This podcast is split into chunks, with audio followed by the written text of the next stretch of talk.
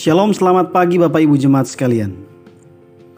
Pada pagi hari ini sebelum kita mengawali akan segala aktivitas kehidupan kita, saya mengajak kita bersama merenungkan satu bagian firman Tuhan yang saya pilihkan buat kita sekalian dari kitab Daniel.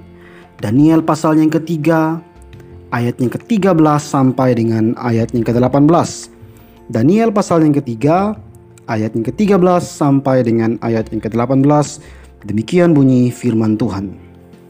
Sesudah itu Nebukadnezar memerintahkan dalam marahnya dan geramnya untuk membawa Sadrak, Mesak, dan Abednego menghadap.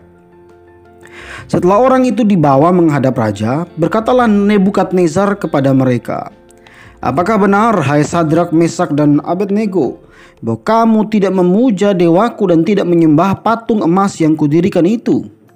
Sekarang, jika kamu bersedia, demi kamu mendengar bunyi sangkakala, seruling kecapi rebab, gambus serdam dan berbagai jenis bunyi-bunyian, sujudlah menyembah patung yang kubuat itu. Tetapi kamu, jika kamu tidak menyembah, kamu akan dicampakkan seketika itu juga ke dalam perapian yang menyala-nyala. Dan dewa manakah yang dapat melepaskan kamu dari dalam tanganku? Lalu Sadrak, Mesak, dan Abednego menjawab Raja Nebukadnezar, "Tidak ada gunanya kami memberi jawab kepada tuanku dalam hal ini. Jika Allah kami yang kami puja sanggup melepaskan kami, maka ia akan melepaskan kami dari perapian yang menyala-nyala itu dan dari dalam tanganmu ya Raja. Tetapi seandainya tidak, Hendaklah Tuanku mengetahui ya Raja bahwa kami tidak akan memuja dewa Tuanku dan tidak akan menyembah patung emas yang Tuanku dirikan itu.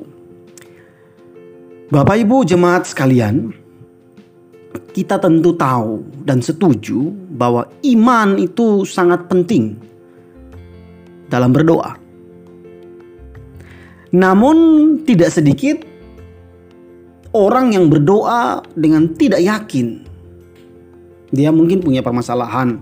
Dia mungkin berdoa, tapi dia tidak sungguh-sungguh yakin akan doa yang dia sampaikan kepada Tuhan.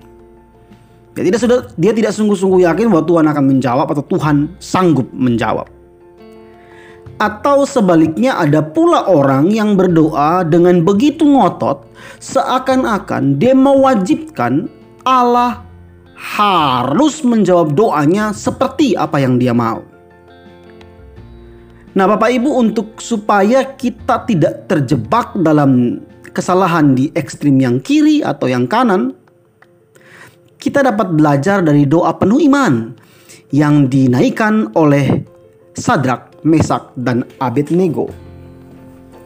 Tidak perlu dipertanyakan lagi. Kita tahu bahwa ketiga pemuda ini pasti ingin diselamatkan dari perapian yang menyala-nyala itu. Siapa sih yang mau mati di panggang api? mereka penuh iman.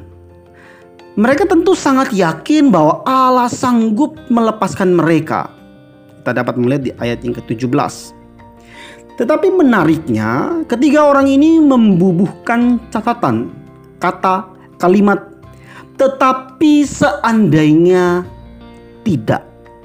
Tetapi seandainya Tuhan tidak meluputkan mereka dari api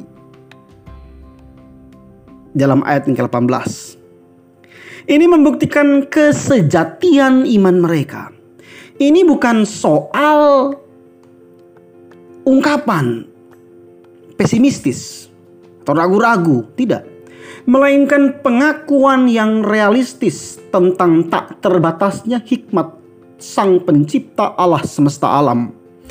Bahwa Tuhan dalam cara penyelamatannya tidak selalu dapat dipahami oleh manusia.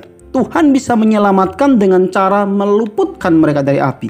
Tapi terkadang Tuhan juga bisa membiarkan mereka tetap dilahap dan dimakan api sampai mati. Itu pun juga ada dalam kedaulatan Tuhan. Tuhan punya cara tersendiri.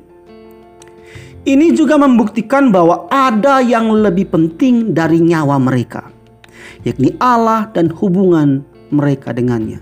Jadi hubungan Allah dan mereka itu yang paling penting. Perkara Tuhan menyelamatkan mereka atau Tuhan menghendaki tidak menyelamatkan mereka dari perapian itu, Yang paling penting bagi mereka adalah hubungan mereka dengan Tuhan. Tidak tergantung kepada apa yang Tuhan akan lakukan.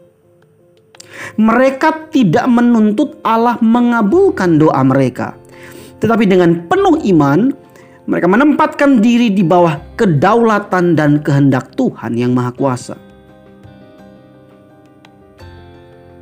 Pada saat doa kita tidak dikabulkan, bagaimana respon kita? Apa yang kita tunjukkan? Apakah kita menunjukkan kualitas iman yang kita miliki? Seperti apakah itu? Contoh yang juga tepat ditunjukkan oleh Tuhan Yesus di dalam Taman Getsemani. Tuhan Yesus meneladankan iman yang penuh penyerahan diri ketika dia harus menghadap penyaliban. Di Taman Getsemani dia berkata, Bukanlah kehendakku, melainkan kehendakmu lah yang terjadi.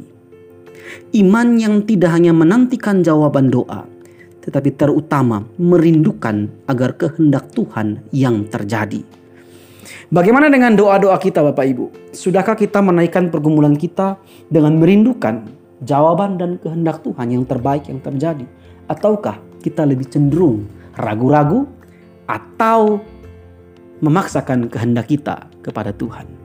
Marilah menjadi umat Tuhan yang beriman kepada Tuhan dan mempercayakan kehendak Tuhan terjadi atas segala problem dalam hidup kita. Amin. Shalom. Tuhan Yesus memberkati.